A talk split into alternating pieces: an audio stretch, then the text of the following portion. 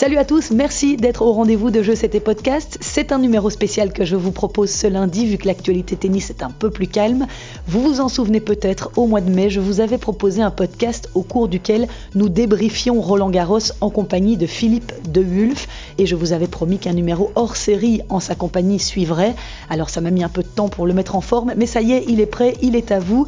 Philippe de Wulf, inutile de vous le présenter, c'est un ancien champion qui a décroché deux titres sur le circuit ATP dont un contre le numéro 3 mondial, Thomas Muster. C'est aussi lui qui nous a tous fait rater notre session d'examen en 1997 quand il s'est qualifié pour les demi-finales de Roland Garros alors qu'il était 120e joueur mondial issu des qualifications. En rencontrant Philippe, devenu aujourd'hui journaliste pour Hot Last News, j'ai découvert un homme réservé, extrêmement humble et très drôle, un ex-joueur pro dont le tennis n'a jamais été la passion première. Il préférait le football. Je vous laisse découvrir cette attachante personnalité. Je vous le rappelle, nous avons enregistré ce podcast en mai dernier. Excellente écoute.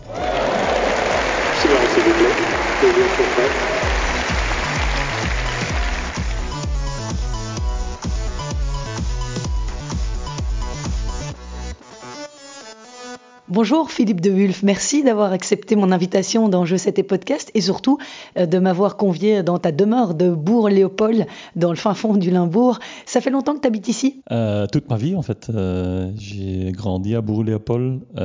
maintenant on est à, à Heppen, c'est à côté de Bourg-Léopold. C'est petit village dans, le, dans le verdure, donc c'est calme. je suis, on est bien ici il y a beaucoup d'espace, euh, beaucoup de forêt pour aller se promener avec euh, euh, notre chien. Oui, parce qu'on n'est pas tout seul. Hein. On a le chien de Philippe qui est là juste derrière la fenêtre, qui s'appelle Nia, c'est ça, un chien que Philippe a recueilli au Portugal et euh, qui, euh, on espère, va être sage. Alors, euh, dis-nous, Philippe, c'est ici à Bourg-Léopold que tu as appris à jouer au tennis? Oui, j'ai commencé vers 6-7 ans. en fait, c'était mes deux cousins avec qui je passais presque toute mon enfance qui m'ont amené au club de tennis ici à Bourg-Léopold. J'ai commencé à taper, contre un mur. Puis ça allait, assez vite. J'ai pris quelques entraînements, quelques cours et puis bah, tout de suite, les gens ont compris que j'avais un peu de talent et euh, j'ai fait un test euh, euh, pour les entraînements régionaux. Et j'ai été repris. Et puis, à 9 ans, j'étais en finale de, de Coupe de Bormann, championnat de Belgique, à Bruxelles. Donc, ça a été très, très, très, très. Très tôt, en fait, tu avais beaucoup de talent. Très tôt, très tôt, ouais, très tôt, ouais. Et à 12, 13 ans, j'ai changé pour le club de Dist où il y avait, ouais, c'était une école de tennis assez connue dans, dans le coin ici. Mm. Et euh, c'est là que j'ai, en fait, euh, je me suis entraîné, entraîné avec euh, Benny Van Hout, c'était le père de Tom Van Hout. Et, avec Tom, en fait, ouais, j'ai grandi tennistiquement, mais aussi humainement. Et j'ai grimpé les échelons un par un. Et tu aimais, tu aimais le tennis? Parce que euh, au début tu étais, un footballeur aussi. Oui, ouais, non, ouais, j'ai toujours préféré être un footballeur. mais euh, bon, j'ai jamais été dans un club, mais c'est ce que je faisais en fait euh, tout le temps. Je, jouais au foot à l'école et puis après, après l'école, je jouais au foot avec mes cousins dans le jardin. Donc, mais à un moment donné, oui, mon, mes parents ont préféré que je continue avec, avec le tennis parce que j'avais quand même euh, le talent pour le faire. Tu avais plus de talent qu'au foot? Je, je, je, ne sais pas, je ne sais pas. Euh, j'ai jamais essayé le foot. Hein. C'est seulement par après, après ma carrière euh, tennistique, que j'ai commencé à jouer au foot dans un, niveau café. Donc c'est pas de niveau en fait. Mais j'ai adoré. J'ai toujours préféré les, sports d'équipe, un sport individuel. Et donc mais bon, oui, j'avais le talent pour le tennis et comme j'avais un peu de succès dans, euh, chez les jeunes, euh, bon, ça, on a continué à le faire et à un moment donné, il fallait choisir. À 18 ans, je ne savais pas quoi étudier à l'université, donc euh, j'ai eu une discussion avec mes, parents et on s'est dit, oui, tu peux essayer pendant un an, deux ans, jouer professionnellement. Et Tom Van Hout allait faire la même chose, donc on est parti à deux. Oui, euh, à un moment donné, euh, j'ai amélioré mon classement presque chaque année. À un moment donné, j'ai stagné un peu, j'étais 180, je pense. Et là, mes parents ont dit, euh, maintenant, il faut, choisir où on investit dans un entraîneur ou, ou tu arrêtes ta carrière. Mais donc ça veut dire que quand tu étais adolescent, tu étais suivi par la structure flamande? Oui, oui, oui, tout à fait, tout à fait. Euh, je m'entraînais euh, entre 10 et 14 heures par semaine. C'est pas beaucoup vis-à-vis vis-à-vis de maintenant, mais euh, c'était une autre époque aussi. Hein. On découvrait, on essayait de, de trouver des, des, moyens pour s'entraîner. Euh, c'était c'était organisé, mais c'était encore assez amateur, je dirais. Et donc, tu t'entraînais à la VTV Oui, surtout à Dist. Euh, comme j'ai dit, avec Benny Van Hout, il y avait des autres bons joueurs. À un moment donné, Christophe Van Garce et Johan Van Erck s'entraînaient là aussi. Donc, c'était un, un, très bon club. Et puis, euh, j'étais suivi aussi euh, par euh, la région, où j'avais aussi deux heures ou quatre heures par semaine des entraînements avec un autre entraîneur. Et ouais, ouais ça, c'était un peu. Et tu arrivais à combiner tout ça avec l'école? Oui, oui, oui. oui. Donc, tu étais un bon étudiant? Oui, ça va. J'avais pas trop de problèmes. Euh...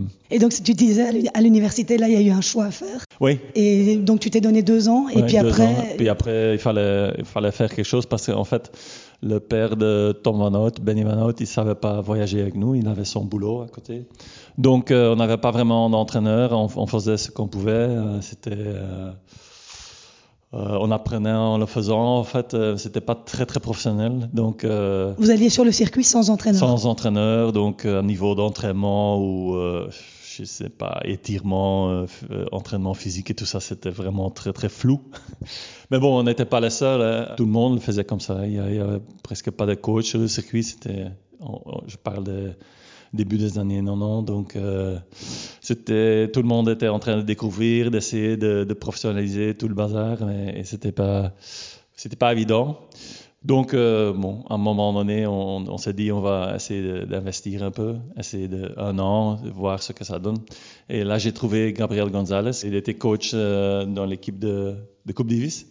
Et il, il entraînait Xavier Dauphren. Donc, j'ai demandé si je pouvais me mettre dans, dans, leur système et euh, ils, ont, ils ont heureusement qu'ils ont dit oui. Et euh, de là euh, bon c'était parti quoi. C'était j'étais beaucoup plus suivi. Il y avait un programme il y avait des entraînements, entraînements qui étaient pointus. Il y avait pas il y avait un, un, un, une sorte de régime de joueurs professionnels quoi. Et c'est ça que j'avais besoin. Et, et c'était avec quel âge alors à ce moment-là? bah, c'était vers 20 21, 22 ans, ouais, 22 ans, 22 ans. Et puis euh, à 23 ans, euh, bah, j'ai gagné, remporté le, mon premier titre à, Vienne. Et ça, c'était vraiment, euh, là, c'était parti, quoi. C'était. Donc cette rencontre avec Gabriel a vraiment été un tournant dans ta carrière? Oui, tout à fait, tout à fait. D'abord parce que j'avais quelqu'un qui me suivait de, de près chaque jour et qui, qui, qui installait une sorte de programme. Qui, qui, a fait une sorte de structure professionnelle autour de, autour de moi. Bon, c'était seulement un coach, mais j'avais aussi un entraîneur euh, physique euh, avec qui je travaillais pendant l'hiver. C'était Bart Van Rouy à Louvain. C'est comme ça que j'ai progressé et euh, les, les résultats ont commencé à suivre après. Par rapport à ce que tu disais, au fait de ne pas avoir été beaucoup accompagné au début de ta carrière, quand on voit comment les choses s'organisent aujourd'hui et les structures qui entourent les joueurs, tu dois halluciner de voir la différence qu'il y a par rapport à il y a 20 ans. Absolument, absolument. Euh, on peut plus comparer ça. Euh, je me rappelle encore très bien qu'il y avait un joueur sur le, circuit, euh, je parle du circuit des Challengers en fait à l'époque, qui, euh, venait avec son entraîneur physique euh, au tournoi. Et ça, on n'avait jamais vu. C'était un Jap japonais, c'est Matsuoka, je connais toujours son nom. Parce qu'il avait, ouais, c'était un japonais, il avait des moyens, il était, il avait, il était sponsorisé, c'était un, dieu. C'était avant euh, l'époque de Kei Nishikori, c'était lui. Il a été top 50, top 70 dans, dans le monde. Donc il avait les moyens pour, euh, pour voyager avec un entraîneur physique, mais, mais personne n'avait pensé, euh, tout le monde disait, euh, oui, entraînement physique, c'est pendant l'hiver pour préparer la saison, mais pendant la saison, euh, sur les tournois, on, on fait rien, et tu te reposes et tu joues ton match et c'est tout. Donc lui vient, venait avec un coach, euh, un entraîneur physique, et on allait voir avec quelques joueurs ce qu'il faisait en fait. pour te dire que c'était vraiment... espionné. Ouais, espionner, euh, qu'est-ce qu'il fait est-ce que c'est malin? Est-ce que c'est est intelligent? Euh, Et, c'est comme ça qu'on a appris. Tout le monde apprenait de, des joueurs qui, essayaient de trouver des moyens de, s'améliorer. Mais c'est vrai, on était des, pionniers. On, découvrait euh, les circuits. euh. Bon, quand moi j'ai commencé, il y avait trois sortes de personnages sur le circuit. Il y avait les joueurs professionnels avec un peu de talent.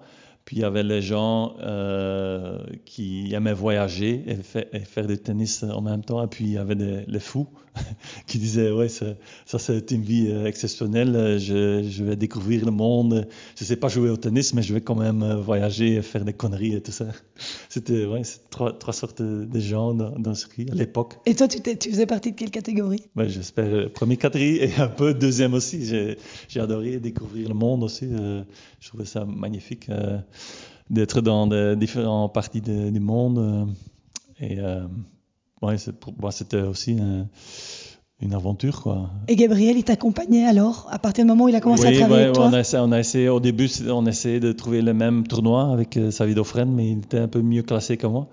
Mais bon, je me suis amélioré. euh, et je par après, je l'ai dépassé. là, Alors, euh, mais on, on, on essayait de, de trouver le, le même tournoi, comme ça, on pouvait, on pouvait, on, on- on s'entraînait ensemble, donc c'était facile. Et puis Gabriel nous coachait à deux. Et est-ce que c'était déjà comme maintenant où, au-delà de la 150e place, c'était compliqué de vivre financièrement du tennis? J'imagine que ça devait être encore plus compliqué à l'époque. Oui, oui, tout à fait, tout à fait. C'était, euh, ouais, moi, j'étais un peu aidé par la fédération, donc euh, j'avais un budget, un budget pour voyager, Euh, mais je devais faire attention à ce que je faisais. Euh, je me rappelle que euh, au, euh, au début, j'ai fait des tournois satellites. Futur. Ouais, futur, mais, mais c'était ouais, de trois semaines, et puis il y avait des masters la quatrième semaine, c'était toujours des voyages de quatre semaines.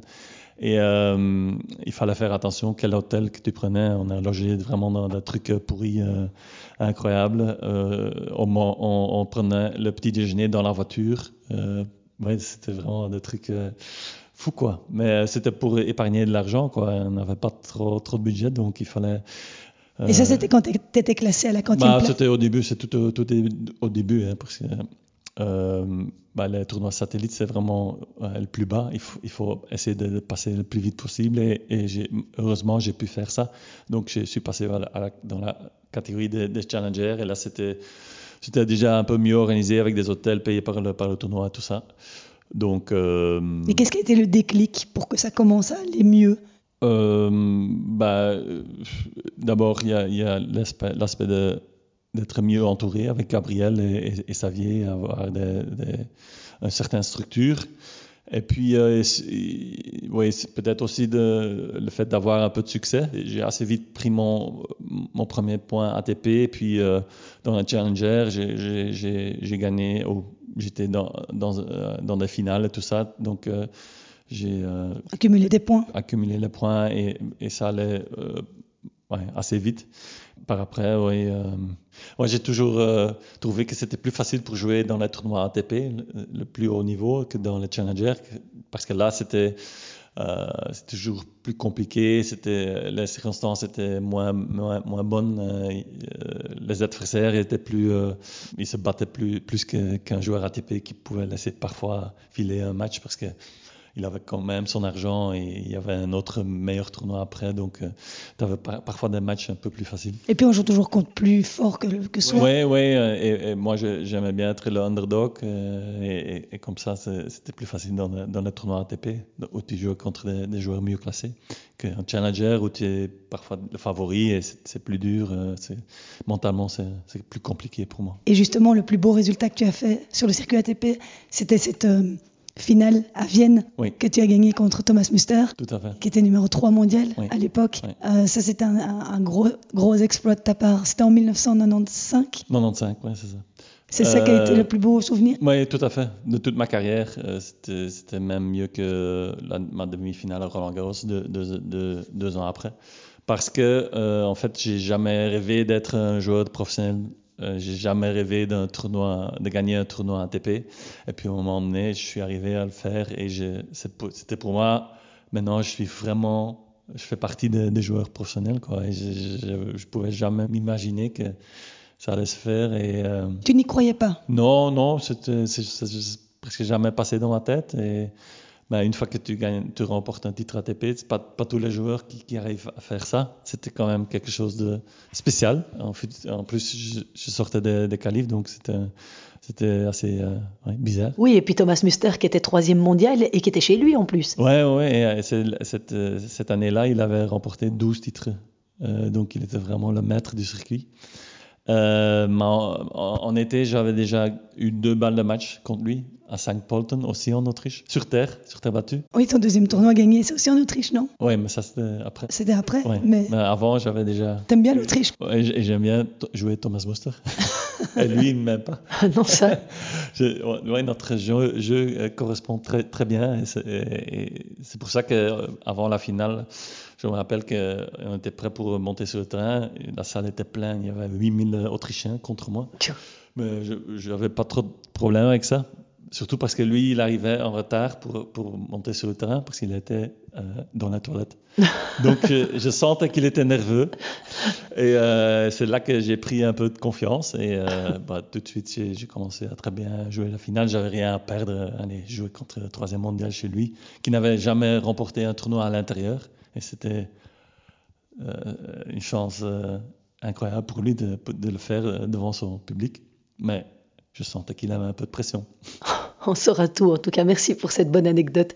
Mais ce qui est assez dingue, c'est que tu dis, je ne croyais pas en mes capacités d'être un bon joueur de tennis, mais ça veut dire que si tu avais eu un mental comme euh, celui de Justine Hénin, par exemple, tu aurais pu achever encore des plus grandes choses? Euh, Certainement, mais ça, c'est pas mon caractère. Et malheureusement, c'est difficile à changer. Euh... Donc c'était juste au talent en fait. Ouais, ouais, talent. Mais bon, j'ai travaillé aussi un peu. J'ai adoré euh, le travail physique. Ça, là, j'avais pas de problème à faire ça. Euh, c'était surtout euh, les entraînements de tennis que j'étais pas, pas trop fan, pas tout, pas tout le temps, je dirais. Mais allez, physiquement, j'étais très bien. Donc ça, ça m'a certain, certainement aidé. Mais ouais, j'étais quelqu'un qui jouait à, à l'intuition aussi. Quand je me sens, quand je tapais ma première balle pendant un match à l'échauffement, je sentais tout de suite si, si, j'allais faire un beau match ou si, ça allait être compliqué. C'est pour ça qu'aussi, aussi, à mon avis, que j'ai beaucoup de, de, et des bas dans, ma carrière.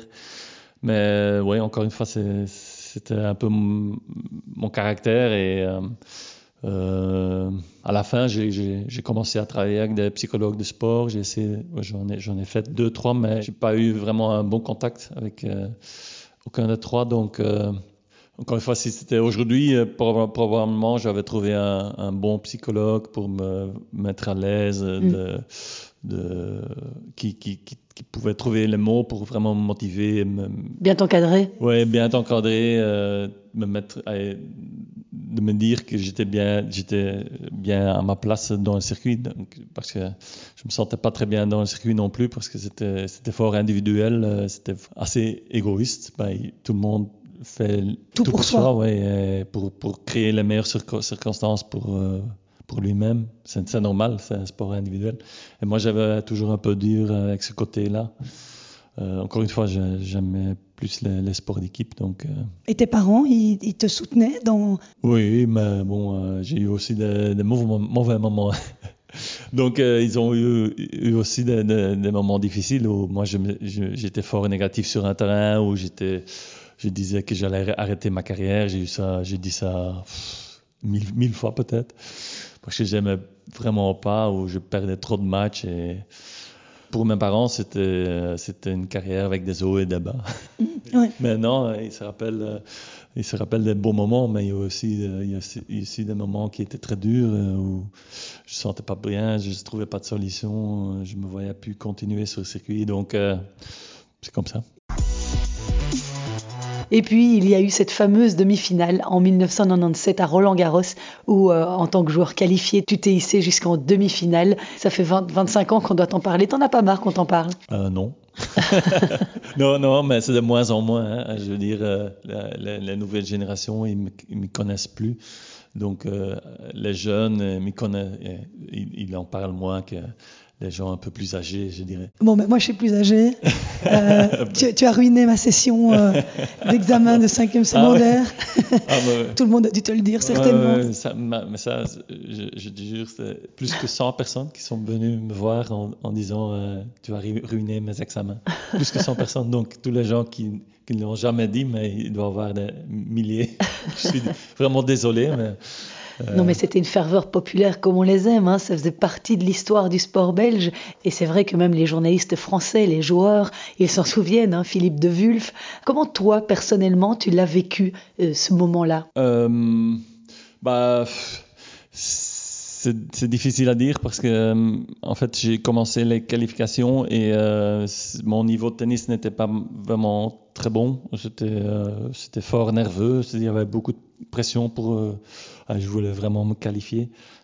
Dernier match de qualif c'était horrible. Euh, Contre qui? Contre un Français qui s'appelle s'appelait Julien Chauvin. Et euh, on est- on- on- tous les deux, on sentait qu'on avait une, une possibilité de, de se qualifier. Donc il y avait énormément de pression sur ce match. C'était horrible. C'était 6-3, 6-4. Mais... Donc euh, une fois qualifié, euh, je jouais au premier tour contre un Italien, euh, Carati, s'appelle. C'était pas, pas vraiment un joueur de, c'était aussi un qualifié, mais pas vraiment un joueur de, terre battue. Donc euh, je, je le battais facilement. Et là, c'était comme un déclic. euh, J'étais super content d'être au deuxième tour de Roland. C'était à mon avis la première fois, peut-être, je ne sais pas. Je ne sais plus. En tout cas, j'étais super content de m'avoir qualifié deuxième tour. Euh, Mon tournoi était déjà réussi et je suis, je suis rentré dans une certaine zone, comme on dit. Euh, euh, plus rien pouvait me perturber. Je sentais bien sur le terrain. Euh, J'ai joué un match incroyable contre Albert Portas Oui. euh, sur, le, sur le 10, un terrain qui n'existe plus maintenant. Mais il y avait, il y avait les gens de mon club de 10 qui venaient en quart. euh, par hasard, ils avaient des, des tickets pour ce jour-là. Ils se sont mis sur le terrain. Il y avait une ambiance de fou, de dingue. C'était magnifique. On a joué pendant 4 heures. J'ai gagné 8-6 dans, dans le cinquième. Et euh, bah, j'ai- adoré ça. Euh, normalement, j'ai toujours dur euh, avec le public belge qui me mettait un peu de pression dans ma tête. Mais là, j'ai- pris cette, cette énergie, j'ai pris l'enthousiasme du public et ça m'a vraiment poussé à, à- à dépasser mes, mes limites. Quoi.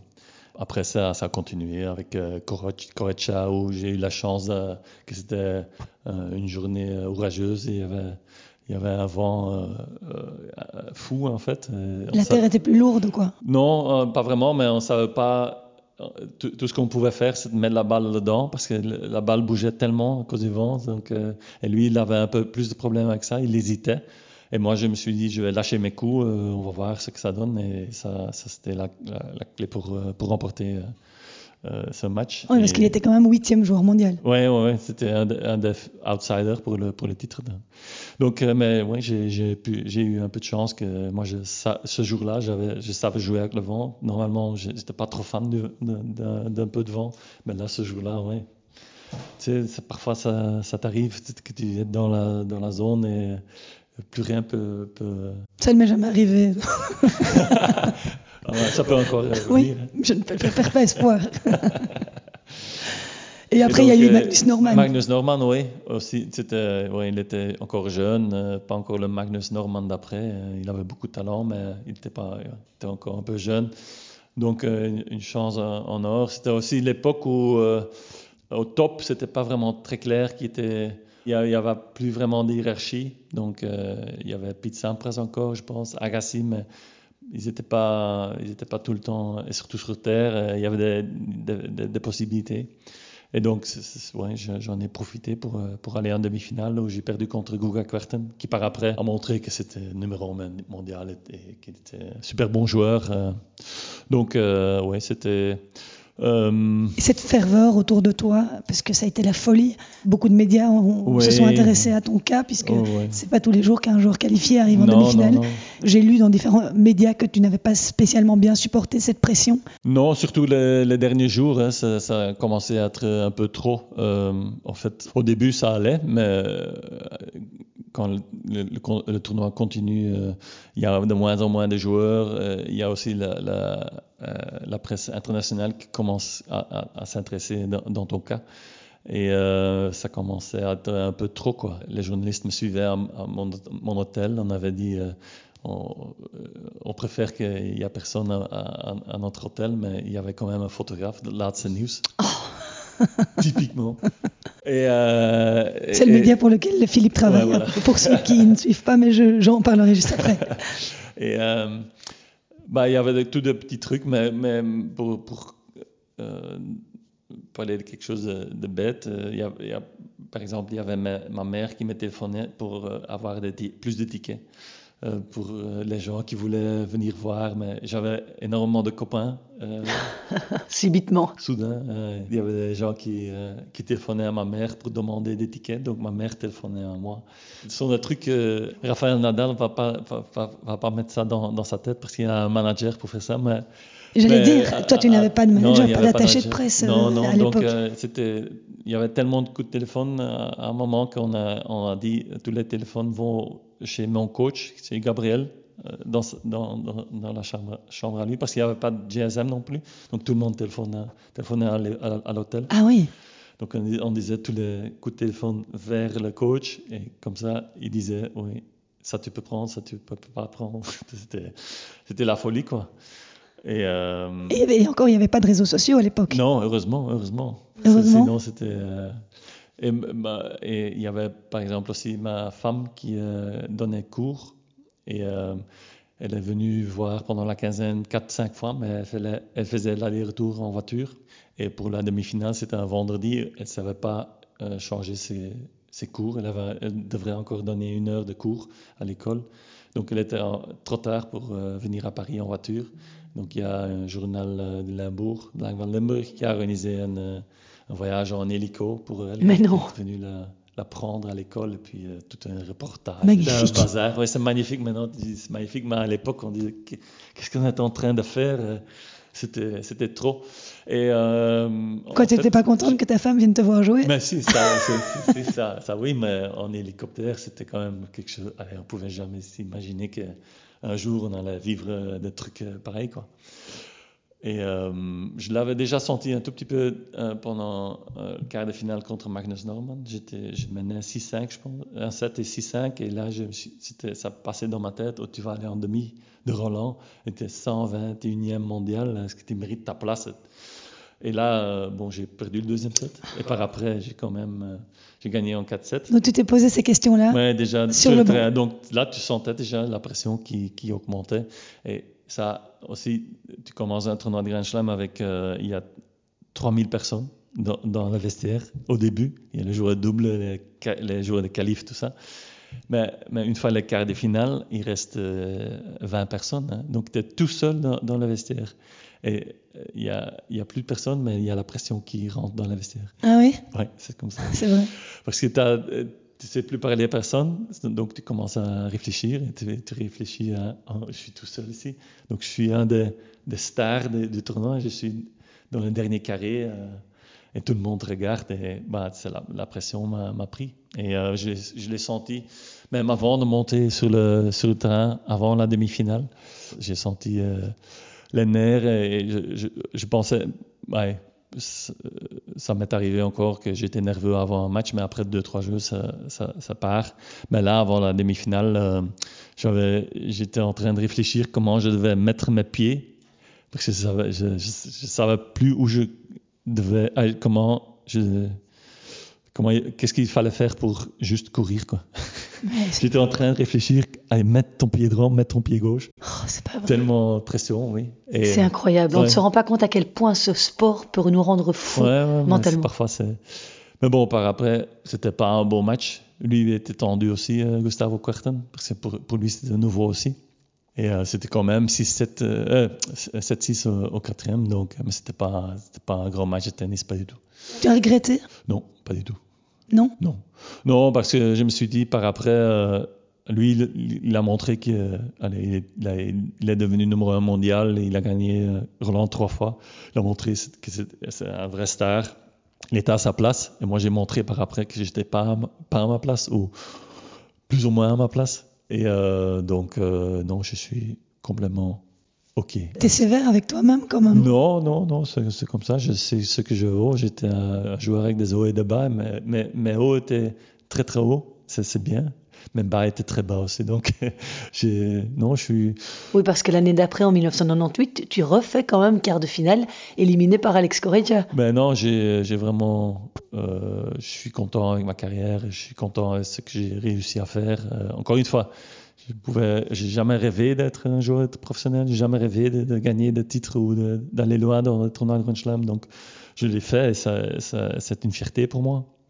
Mais euh, encore aller plus loin, euh, être dans le top 10 au mondial, euh, non. J'avais pas, pour ça, j'avais pas le niveau et pas la stabilité mentale surtout pour, euh, pour vraiment être ambitieux, pour être pour se donner à fond chaque semaine. Pour...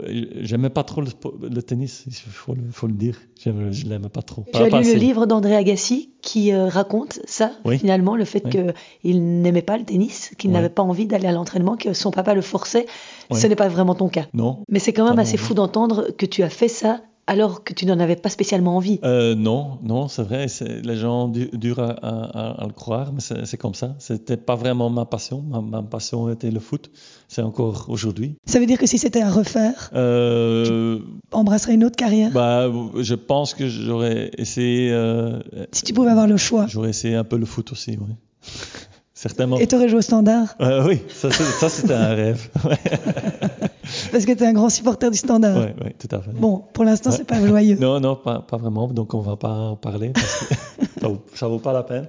Non, c'est vrai. Et, et le, et le foot, tu continues à en faire maintenant Euh, Euh, non, je peux plus. En fait, mon genou est un peu euh, abîmé à cause du tennis, mais à cause du, à cause du foot aussi. Donc, j'ai plus de cartilage et tout ça. Donc, euh, je sais plus courir, en fait.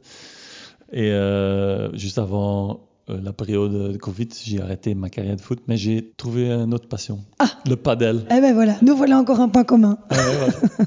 Formidable Ouais, c'est magnifique. Euh, Je le dis encore chaque jour. Je j'aurais jamais cru trouver un sport pour lequel je pouvais avoir autant de passion. Parce que euh, après ma ca- carrière footballistique, je, euh, me suis dit qu'est-ce que je vais faire maintenant? Euh, je suis encore assez sportif et je, je veux faire quelque chose, mais j'ai pas envie de, de faire du vélo, j'ai pas envie de nager. euh, Pas envie de faire du golf? euh, oui, ça, ça m'a jamais plu en fait le golf. J'ai essayé quelques fois, mais ça me, ça me dit rien. Non Non, je veux encore transpirer un peu quand je fais du sport. Et puis euh, bon, le padel est tombé du ciel et c'est tombé euh, juste au, au- au bon moment et j'ai tout de suite euh, adoré en fait. Tu joues combien de fois par semaine? J'essaie de jouer deux ou trois fois par semaine parce que mon genou doit dégonfler après une session. Oui, je commence à être un peu vieux, mais euh, non, j'aime- j'adore, j'adore jouer. Et tu as, tu as quel classement? Je suis P700 pour le moment, mais je, je vaux un peu moins, je pense. Je suis entre P500 et P700. Parce que je joue bien pour un P500, mais je joue, joue pas assez bien pour un P700 parce que là, il y a beaucoup de jeunes. Oui. Ils ont 20 ans en moins que moi. Et physiquement, c'est à niveau de réflexe et de. C'est quand même différent. Et t'es déjà allé en Espagne pour découvrir un peu le sport là-bas? Euh, non, non. Non? Mais c'est là que j'ai joué euh, une première fois, en fait. Euh, il y a très longtemps, début de, de- de ce siècle, en fait. J'ai euh, j'ai joué avec un copain qui habitait en Espagne. Il disait, ouais, on doit essayer ça. Je me suis dit, Ah, moi, j'ai joué au tennis, euh, c'est facile. Et j'ai on a joué contre un, un vieux et une femme, tout le respect. Mais je, je me suis dit, oh, facile. Moi, ancien joueur de tennis, on a pris une tôle euh, incroyable. Parce qu'il jouait au vrai padel. Ouais, je savais comment se jouer. Moi, je tapais comme un dingue, mais ça servait à rien et tout. Et là, je me suis dit, Hum, c'est pas un sport pour moi. Mais par après, bon, c'est tout à fait. J'ai tout de suite adoré, c'est magnifique. Et j'apprends encore chaque jour. Et j'ai même euh, mis ma femme à jouer. Elle joue pas au tennis, mais elle joue au padel un peu. Donc, euh, non, c'est euh, très bien. c'est- T'as déjà affronté Steve Darcy? Euh, non, mais je sais qu'il a un club et je, je veux bien y aller une fois parce que apparemment c'est très beau. Euh, Ah ben, On va organiser ça. ah ouais, avec plaisir. On va aller lui demander s'il veut bien trouver un quatrième. avec et plaisir. faire un double meeting quatrième. pour, pour le tennis, euh, je, je vais pas, euh, je vais pas faire des kilomètres, mais pour le padel, je veux bien encore voyager un peu. Allez, c'est chouette. T'es allé voir le Brussels Paddle Tour? Ah ouais, j'étais un jour, ouais, ouais, c'était, c'était, ouais, euh, là on voit que on a encore beaucoup à apprendre.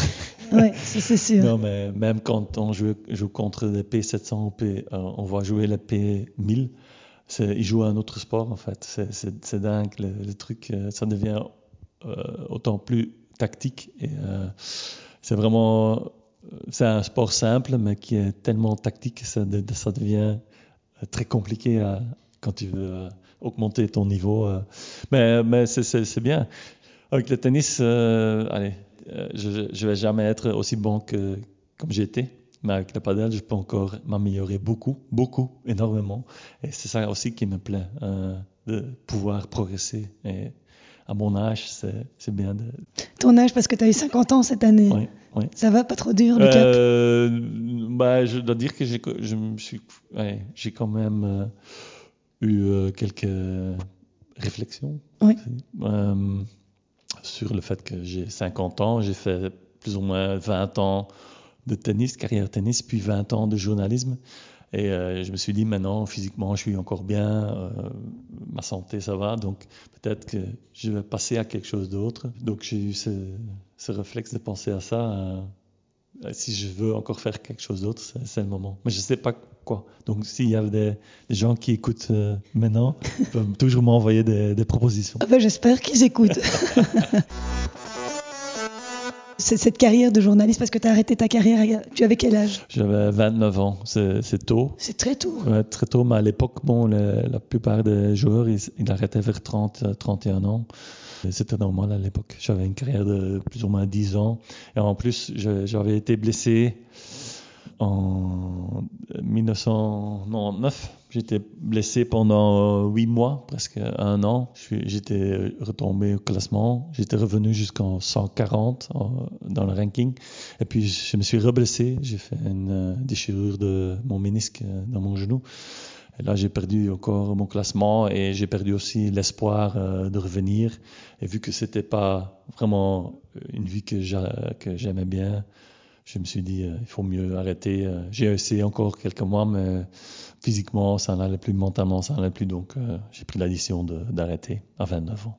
Et qu'est-ce qui t'a qu'est-ce qui t'a poussé à, devenir journaliste? Tu, Ça veut dire que tu pouvais pas vivre. Ça veut dire que tu pouvais pas vivre avec les gains que tu avais eus dans ta carrière? tu avais besoin de travailler? oui, j'avais besoin de travailler, mais l'argent m'a donné la possibilité de, de, prendre mon temps, de trouver mon chemin. Ça, ça c'est bien, bien, sûr. Et comment t'en es arrivé sur ce chemin de euh, journalisme je, je, suis vraiment tombé dedans. En fait, euh, quand j'ai été blessé, l'année euh, en 99, je pense, je pense qu'il y, a deux, il y a deux journaux qui m'ont demandé de, de, faire des... éditos Oui, des éditos pendant Roland Garros. Et ça a plu aux gens. Et moi, j'ai bien aimé aussi. Et bon, j'ai été, été parlé avec des journalistes que je connaissais, les gens de Last News m'ont, m'ont pris. Euh, euh, ils t'ont engagé. Ils m'ont engagé. Ils m'ont engagé. Et euh, oui, une fois, j'ai eu la chance de, de commencer vraiment dans la, la, la période dorée du tennis belge, donc avec Justine et Kim en 2001. Ils étaient déjà demi-finale de Roland et tout, tout, tout a commencé là. Et euh, bon, tout de suite, euh, on avait, il y avait beaucoup de travail. Euh, il fallait écrire sur le tennis. Et donc, je suis tout, de suite parti. allez, à l'époque, on, pouvait voyager, on pouvait partir cinq semaines en Australie pour suivre Kim et Justine. C'était magnifique. J'ai adoré ça. En plus, avec tous les, les succès qu'ils ont eu euh, des grands moments dans, dans, dans l'histoire du sport belge et moi je pouvais vivre ça du, du premier rang. C'était quand même euh, quelque chose d'exceptionnel. Et tu aimais bien écrire alors puisque tu, n'avais pas eu de formation euh, Non, pas vraiment, pas vraiment. ils m'ont mis, ils m'ont jeté dans le bain et ça a marché plus ou moins. Ça devait être bizarre quand même vis-à-vis des autres joueurs. Oui, oui, c'était bizarre, c'était pas évident parce que quand on grandit dans le tennis, la presse est toujours un peu l'ennemi, je veux dire. Ils disent toujours fais attention aux journalistes parce que hein, ils vont ils vont. Euh, ils sont pas gentils. Ben, ils sont pas gentils, je sais pas, mais euh, ils, essayent de, mettre des mots dans ta bouche et tout ça. mais non, c'est une sorte, euh, un sentiment qui règne dans, dans, le circuit. Fais attention aux journalistes. Et donc, je suis passé de l'autre côté. C'était pour les joueurs, c'était, ouais, difficile pour moi aussi un peu. Il devait te faire confiance d'autant plus, puisqu'il ouais, savait que tu un ancien Au début, euh, je suis assez hard, je suis assez direct dans ce que j'ai écrit. Et certains joueurs euh, ils allez, n'ont pas bien pris. Bah, le mot noir sur blanc, ça, ça, touche toujours un peu plus que quand on parle. Et je me suis rendu compte après quelques années qu'il il, euh, il, fallait un peu euh, adoucir, adoucir un, mon ton. Et, j'ai fait ça, je pense. Je suis devenu, peut-être avec l'âge aussi, euh, beaucoup plus positif. J'essaie de, de, les encourager. et j'essaie aussi à mes chefs de, de les faire comprendre qu'une défaite, c'était à cause de ça et ça et ça. Et j'essaie de, de, situer le contexte et euh, pas, pas qu'il regardait pas seulement le score, mais qu'il savait tout ce qu'il y avait autour ou tout ce qu'il y avait, euh, les problèmes qui pouvaient exister et tout ça. Donc, euh, ouais, pour, pour, les, pour, pour, les joueurs et pour moi aussi, on a dû euh, apprendre un peu à vivre ensemble. J'ai toujours dit que, en fait, euh, un, joueur devrait être un journaliste pour, pendant un jour et vice versa. Un journaliste devrait être joueur pendant un jour pour mieux se comprendre, parce que là encore, aujourd'hui, il y a beaucoup de, de malentendus. Euh, on ne sait pas qu'un journaliste a un deadline et parfois ils, exigent, ils demandent que les joueurs viennent tout de suite après un match ou euh, qui font, ouais. Qui, n'attendent pas deux heures avant de répondre. Ouais, des trucs pareils, aller des, des détails, mais euh, qui, peuvent euh, améliorer l'ambiance qui, règne parfois dans, pendant les interviews, qui est un peu tendue parfois. mais bon, c'est vrai qu'il y a eu des, moments plus difficiles entre des joueurs, des joueuses et la presse belge. Est-ce que toi, tu as l'impression d'avoir une relation privilégiée avec eux, justement? Euh, bah, Je ne sais pas si j'ai jamais senti que j'avais quelque chose de, de, plus. Peut-être c'est le cas. Euh, mais moi aussi, je devais passer par les managers et, euh, et souvent ben je, je pense que maintenant ça va mieux. Au début c'était difficile, mais je pense que maintenant, allez, pour les nouvelles générations, euh, je suis plutôt journaliste qu'un ancien joueur, parce qu'ils me connaissent déjà depuis 10 ans comme journaliste, et moins que, que, joueur. Et les joueurs, mais les joueurs savent, je pense que moi, moi je, je sais qu'ils qu vivent oui. Euh, dans, ce qu'ils vivent. Ce, qu'ils vivent dans, dans, dans, le vestiaire, euh, avant le match, pendant le match.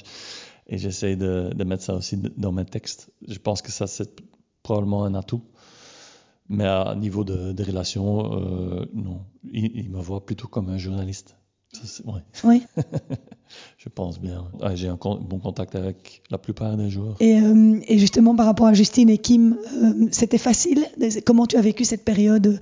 Ça devait être difficile de les suivre? Oui, euh, c'était difficile parce que on nous demandait chaque fois plus. Allez, on, avait, on a écrit tellement sur, sur eux que tout ce qu'elles faisaient, c'était important pour, pour les journaux. Donc, euh, euh, même si elles allaient euh, au, marché le samedi matin, il y avait une photo dans, dans le journal, c'était des, stars mondiales. Quoi. Parfois, il fallait inventer des trucs. Parce que, oui, ce sont des c'est un peu comme euh, Wout van Aert aujourd'hui ou Remco Evenepoel chez nous en France. Ce sont, sont des, des, milieux euh, en, en, cyclisme. C'était la même chose pour Justine Kim. C'était ouais. encore ouais, des, des, stars mondiales. Donc, euh, on, a, on a rempli des papiers avec euh, tout et n'importe quoi euh, sur elles. C'était, c'est, ça, ça qui était un peu difficile parce que leurs entourages essayaient de, de les protéger. Je le comprends très très bien aujourd'hui et à l'époque un peu moins, parce que parfois je, me posais la question, euh, est-ce qu'on on, pouvait faire des trucs euh, plus facilement, euh, prendre un rendez-vous pendant cinq minutes, avoir juste un, petit interview, et puis on, on les laissait tranquille. Mais si tu donnes pas l'interview de, cinq minutes, on, devrait courir derrière, parce qu'on devrait avoir quelque chose. Donc il y avait moyen, il y avait moyen de mieux la relation aurait pu être euh, meilleure avec des, gens qui comprenaient comment, ça marche. Mais bon, à mon avis, ils étaient en train de découvrir aussi. Euh, on a eu de bons joueurs de tennis, euh, comme Sabine et Dominique, mon ami, et, moi, à, un certain, moment.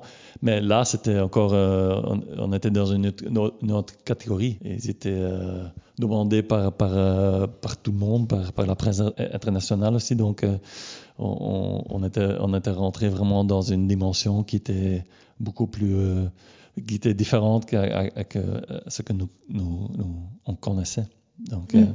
c'est ça qui a, qui a rendu la tâche un peu plus difficile, qui a créé parfois un peu de tension entre Justine Kim et la presse à cause. oui, on, tous les deux, la nous et, et, et, les entourages, on, on, on aurait pu euh, travailler un, un, peu mieux ensemble. Mais bon, encore une fois, euh, euh, il, fallait, il fallait apprendre. On a essayé, on a essayé de bien faire de deux côtés. Et euh, parfois ça marchait, parfois ça marchait un peu moins, mais bon, c'est comme ça. Et il y a des joueurs que tu as que tu adorais et que tu as interviewé euh, J'ai jamais eu des idoles dans le tennis. C'est vrai? J'avais des idoles dans le foot, mais euh, dans le tennis, j'ai jamais eu d'idoles. J'ai jamais eu de posters euh, dans ma chambre. Pas vraiment. Ok. Non. Et aujourd'hui, tu en admires un plus qu'un autre? Bah, comme, comme presque tout le monde, je suis un grand fan de Roger Federer, surtout parce que sa façon de jouer, c'est la perfection pour moi. Ah, c'est pas moi qui te contredira. Il n'y a rien à faire. Il y a la beauté des gestes, il y a la facilité, il y a la fluidité, il y a. Euh, je dis toujours, si avant, à, à mon époque, il y avait des, des bouquins comment apprendre à, à, jouer au tennis. Je ne sais pas si, tu te rappelles. Mais oui. Moi, je recevais ça pour euh, Noël et tout ça pour mon anniversaire. C'est peut-être si... ça en fait. Ouais. J'ai peut-être pas assez lu ça. En fait. Mais je, ouais, Roger Federer, il, il, il, jouait au tennis comme on, comme on, comme on apprenait dans, dans les bouquins. c'est en théorie. Lui, il savait le, mettre, en, réalité. Et ça, j'ai jamais vu ça chez des autres joueurs. En plus, lui, il avait la meilleure touchée de balle. Et moi, je suis, allez, ma, ma touchée de balle était aussi bonne parfois. Et pour moi, c'est un point important chez un joueur de tennis. S'il sent vraiment la sensation, comment il sent la balle. Justine avait super touché aussi. Et euh, c'est lui et Olivier Rochus ouais. qui, qui, ont la meilleure touchée de balle avec, avec ouais. les joueurs que moi j'ai joué. Ouais. Et, euh, et j'ai joué une fois contre Roger ah, en, au tournoi de Copenhague, deuxième tour. Je, je, je revenais de blessure, je m'avais qualifié et j'ai joué contre un jeune Roger Federer et je menais 3 au troisième set et j'ai perdu 6-3. Ah, t'aurais pu dire que tu avais gagné contre Roger. Voilà. Ça, c'est, ça, c'est le seul regret de ma carrière. et tu as joué contre d'autres grands noms? Agassi, euh, Agassi, j'ai jamais joué. J'ai, j'ai joué en Coupe, coupe Davis contre euh, euh, Jim Courier à Indianapolis. Ça, c'était, c'était pas mal comme expérience. J'ai joué Kafelnikov plusieurs fois.